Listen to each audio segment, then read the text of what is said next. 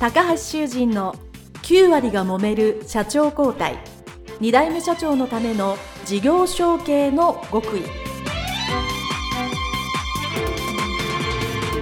この番組は2代目社長専門経営コンサルタント高橋修人が経営に悩んでいる2代目社長やこれから社長になる後継者に向けて経営力を伸ばし会社を引っ張れるリーダーシップを身につけるための番組です。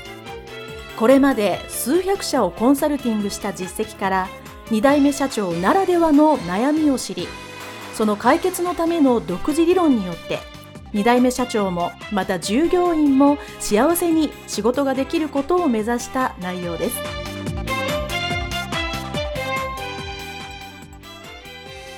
皆さんこんにちは。次世代経営協会理事長高橋修人です本日は株式会社マジックランプ中井隆義社長のインタビュー前半その2です後継者時代のその2、まあ、後半ですよね。今回は中井社長のサラリーマン時代についてお話をしていただけますので、非常にね、面白い内容になってますので、ぜひ楽しく聞いていただければと思います。それでは、スタートです。すごい学生時代ですよね。でなかなかこういう学生は当然世の中にいないんで、まあ、これ聞いてるリスナー方、あの、まあ、真似しなくていいと思うんですけど、そうやな、というふうに、あの、考えてね、いただければいいと思うんですけど、その、まあ、一つだけちょっと私から、よくこれ、どの社長にもお聞きするんですけど、まあ、そうは言っても、まあ、学生時代ね、あの、飲食店で僕自身のところでアルバイトをされて、まあ修行やと思って、はい、まあ楽しくやられてたとは思うんですけど、やっぱりこう中学校とか高校とか、まあ大学はわかんないですけども、やっぱこう夢があるじゃないですか。こうやっぱりおじいさん、おばあさんに 言われて、そうや、うちの会社を継がなって思う気持ちもあるけど、でもやっぱりその自分なりの夢っていうのもあって、なんかやっぱりこのお店を継ぐんじゃなくて、こういうのもやりたいな、みたいな、そういうふうにこう、こっちもいいかもって思った時ってなかったんですか？あのね、それはなかった、ね、それはなかったんですうん。なんかもう洗脳教育ですよ、子供の頃から。それはなかったんだけど、あの、親父に一つだけリクエストしたのは、うん、東京で修行させてくれっていう。大学卒業してからね。うんうん、で、本当は5年間の約束だったんですけど、親父が癌で倒れちゃって、で、4年で戻ることにはなったんですけど、はい、その、大学卒業してから5年間東京で修行をしたいと。修行して家戻っていくっていう、そういう約束で、えー、東京で4年間サラリーマンをしてたんですけども、はい、何をね、東京でやりたかったかっていうと、はい、当時っていうか今でもそうだけど、東京で作られたものが、それが全国展開してるだけじゃない。うん、ね。そうです。はい。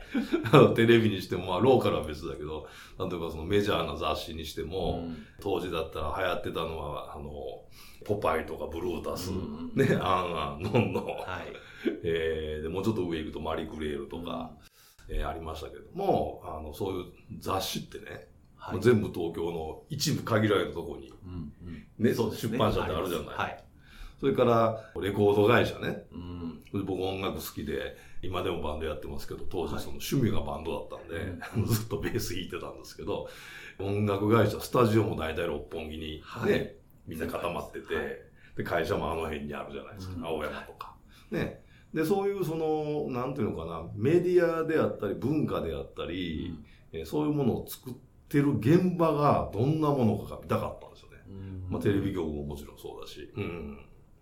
それで、何を選んだかっていうと、えー、もうないんですけど、アルファキュービックっていうね、アパレルの会社を選んで、そこにまあ入れてもらったんですけども、はい、えっと、柴田良三社長ね、うん、えー、僕の一番初めのメンターですけども、その社長のところで、えー、修行を4年間させてもらって、で、僕はね、その、本当そこでもまたついてるんですけど、えっ、ー、とね、当時そのグループ会社が30社あって、もともとは婦人服ね。はい。婦人服の会社なんだけど、うん、それメンズができて、えー、いろんなブランドができたり、あの、その社長のコンセプトが、その生活すべて、もうクオリティライフですよ、もうね。はい、まあバブルなんで。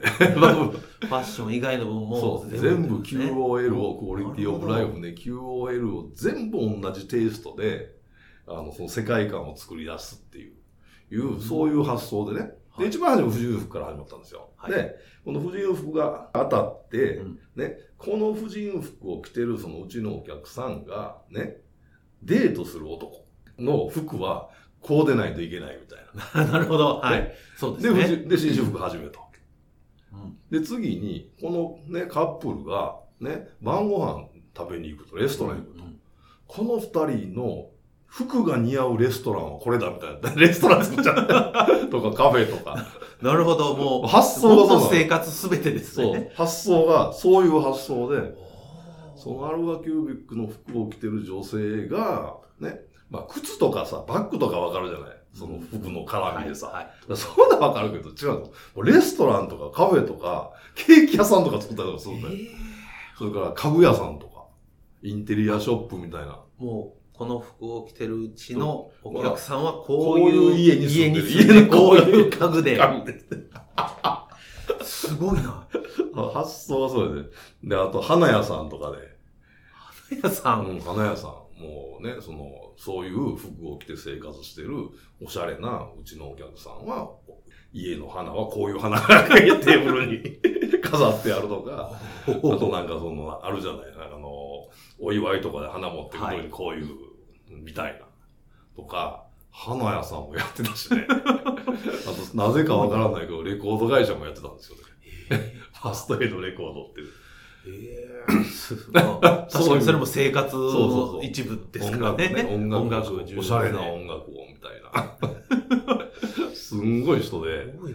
で、その30社それぞれ別々に社長がいるわけ。まあ会社の大小はあるんだけど、はい。で、それをね、全部を取りまとめるっていう部署が あって、うんうんそこ、そこに配属になった。いやだから本当それもね、すごいあの、勉強になって、僕は平社員なんだけど、あの、今で言う、だから持ち株会社なんですよ。うんうん、そうですね。持ち株会社の社長で、僕の担当はそこの社長とか役員とかばっかりなの、うんうんうん。そう、そうなります。僕は平社員なんだけど。はほん で一応向こうも、ね、いや別に偉そうにはしないけど、一応立場が僕の方が、親会社の、そうですね。親会社。親会社の人だから。担当ですもんそう、ね。担当なんで、みんな親切にしてくれて。だから普通だったら、こう喋れないような人たちと一緒に仕事してたんで、それもすごい勉強になりましたね。うん。すごいですね。まあ、その代わりね、今で言うベンチャーなんで、もう超ブラックですからね。朝8時に出社して、帰るのは毎日夜10時です、会社出るのは。わあで、それで、えー当時は週休2日じゃないから、はい。土曜2回だけ休み。おおはい。で、日曜は4回休みなんだけど、はい。出張があるから、はい。出張は、その、こっちの仕事は手放せないんで、出張日曜日とかに行くから。だから、丸4年勤めてたんですけどね、月に2日ぐらいしか休みがない。わあ。すごいハードですね。すごいハードですよ。えっとね、まあ若かったから、それもまあ楽しかったのもあるし、修行っていう目的でもあったし、ね、その生活を一生と言われたら嫌だけど、うんうんあの、それもあったし、まあ、勉強したいっていうのもあって、これ笑い話なんですけどね、夜10時に帰ってくるでしょ、はいで当時僕が住んでたマンションとアパートの間ぐらいのやつ。で、はい。部屋の中に洗濯機が置けないんですよ、玄関。夜10時までしか洗濯機 回してはダメっていう、っていうなんか、割と小綺麗なおしゃれなアパートですね。はいマンションとは言えないからね、に住んでたんだけど、だから10時に会社出るから、はい。帰ったらもう11時じゃないでですね。だから洗濯ができないんですよ。確か洗に。10時濯間回せないから。が。回せないから。で洗濯ができないんで、で、毎日そう下着変えないといけないよね。うんね。なんでシャツにパンツに靴下。だからそれ全部、しょっちゅうコンビニで買って、ないから、そんな。で、月に2回の休みの日に何時間もかけて洗濯してるよ。みたいなやってて。で、最後ね、4年間のその会社勤めが終わって京都に引っ越しするときに、当然荷物の整理するじゃない。はい。そしたら、下着だけで段ボール箱2つぐらい。それ全部捨てましたけど、なるほど。かなりブラックでしたね。それは大変。まあでも、その、まあ、お忙しい仕事の中で、やっぱ自分が東京で、うんえーまあ修行というか、まあ何かを得て、その、京都のはいはい会社、まあ自分の会社に戻ろうと思ったら、やっぱそう東京にいるとやっぱり、あ、これってやっぱり持ち帰ったらなんかいいだろうとか、うんこういうのってなんか、すでにね、お店の経営してる経験終わりだったので、はいはいなんかこれってやっぱり京都の経営にはなかったなとか、なんかその当時、なんかそういう視点で見てたりされてました？毎日のお仕事。そうですね。あの、なんていうのかな。いや、一つはね、やっぱり世の中にはすごい人がいて、で本当にすごいっていう。はい。のを若くして、あの、経験させてもらったっていうのはものすごい自分の財産になったのと、えーその柴田社長っていう人が一番初めの僕のメンターなんですけど、はい。もう今でも、もうお亡くなりになったんですけど、すごく感謝してるのがね、ある時ね、僕はだからその30社の連絡調整をする仕事と、はい。あとは社長の個人の夢を叶えるみたいな、あ ね、スペシャルエージェントな、ー スペシャルそのルーティンの仕事がないわけ。はい。ね、そ社の会社、匿名が匿名。匿名がね、会社の内線で電話かかってくるわけ。で、で、中井くん5分で来てって言って走っていくんですけど、そしたらある時ね、ミハイル・バレシニコフっていうの、これ今でも、あの、まあ、ご存命で、もうあんまり活躍してないの。あの、セックス・アンダー・シティにね、役者として出てましたあの、超天才バレエダンサー。うん。ミハイル・バレシニコフ、ミーシャっていうのが当時大先生で、はい。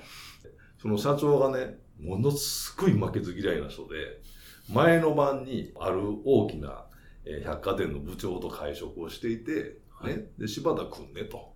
あの、君とこの会社もそこそこの大きい規模になったんだから、ね、そんなファッション、ファッション言ってないで、もっと芸術的なことに目を向けてね、そういうふうに、その、ね、お金の使い方をね、考えるべきだよって、もうそのぐらいのステージになってるよって言われた。はい。社長が。で、じゃあ具体的にどうしたらいいんですか？って言ったら、例えばミハイル・バレシニコフをね、呼ぶとかね、みたいな。って言われて、はいで、社長はそのバレエとかもそのね、あの、ファッション業界の人って本当にファッションオタクなんで、うんそれ以外のことに興味がないから、はい。もう音楽にも何の興味もないし、映画とかも一切見ないし、うんみたいな人が多かったし、社長もそうだって、はい。で、当然知らなかった。はい。はい。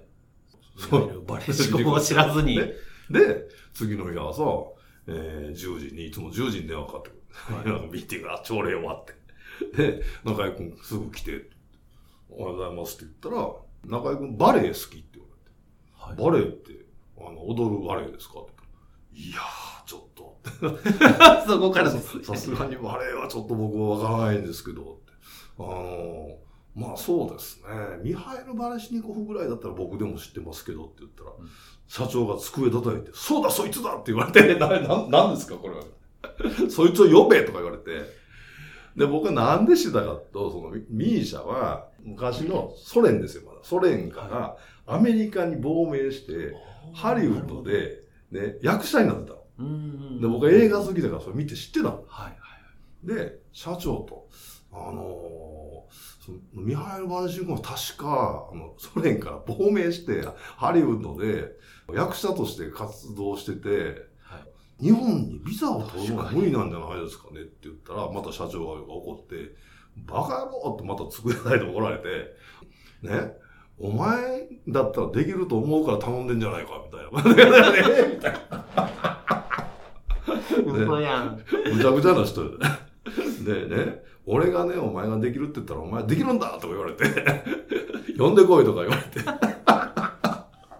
でもそれがすごいね、いい経験になって、で、ででまたオチがあるんだけど、はい。すぐ社長室の横に秘書室があって、そこから電通の担当者に電話したんです。はい。あの、すいませんって、ちょっとお尋ねしたいんですけれども、えーあの、バレエのミハイル・バレシニコフが日本に来る予定とか、ありませんかねって聞いたら、電通の担当者が、え？中井さんなんで知ってんの？って言って、来るよって言って、え？ー、来るんですか？みたいな。それ、冠いくらですかいや、今2000万の予定してますけど、あ、買いますみたいな。すぐ押さえてくださいって。もうものの3分です。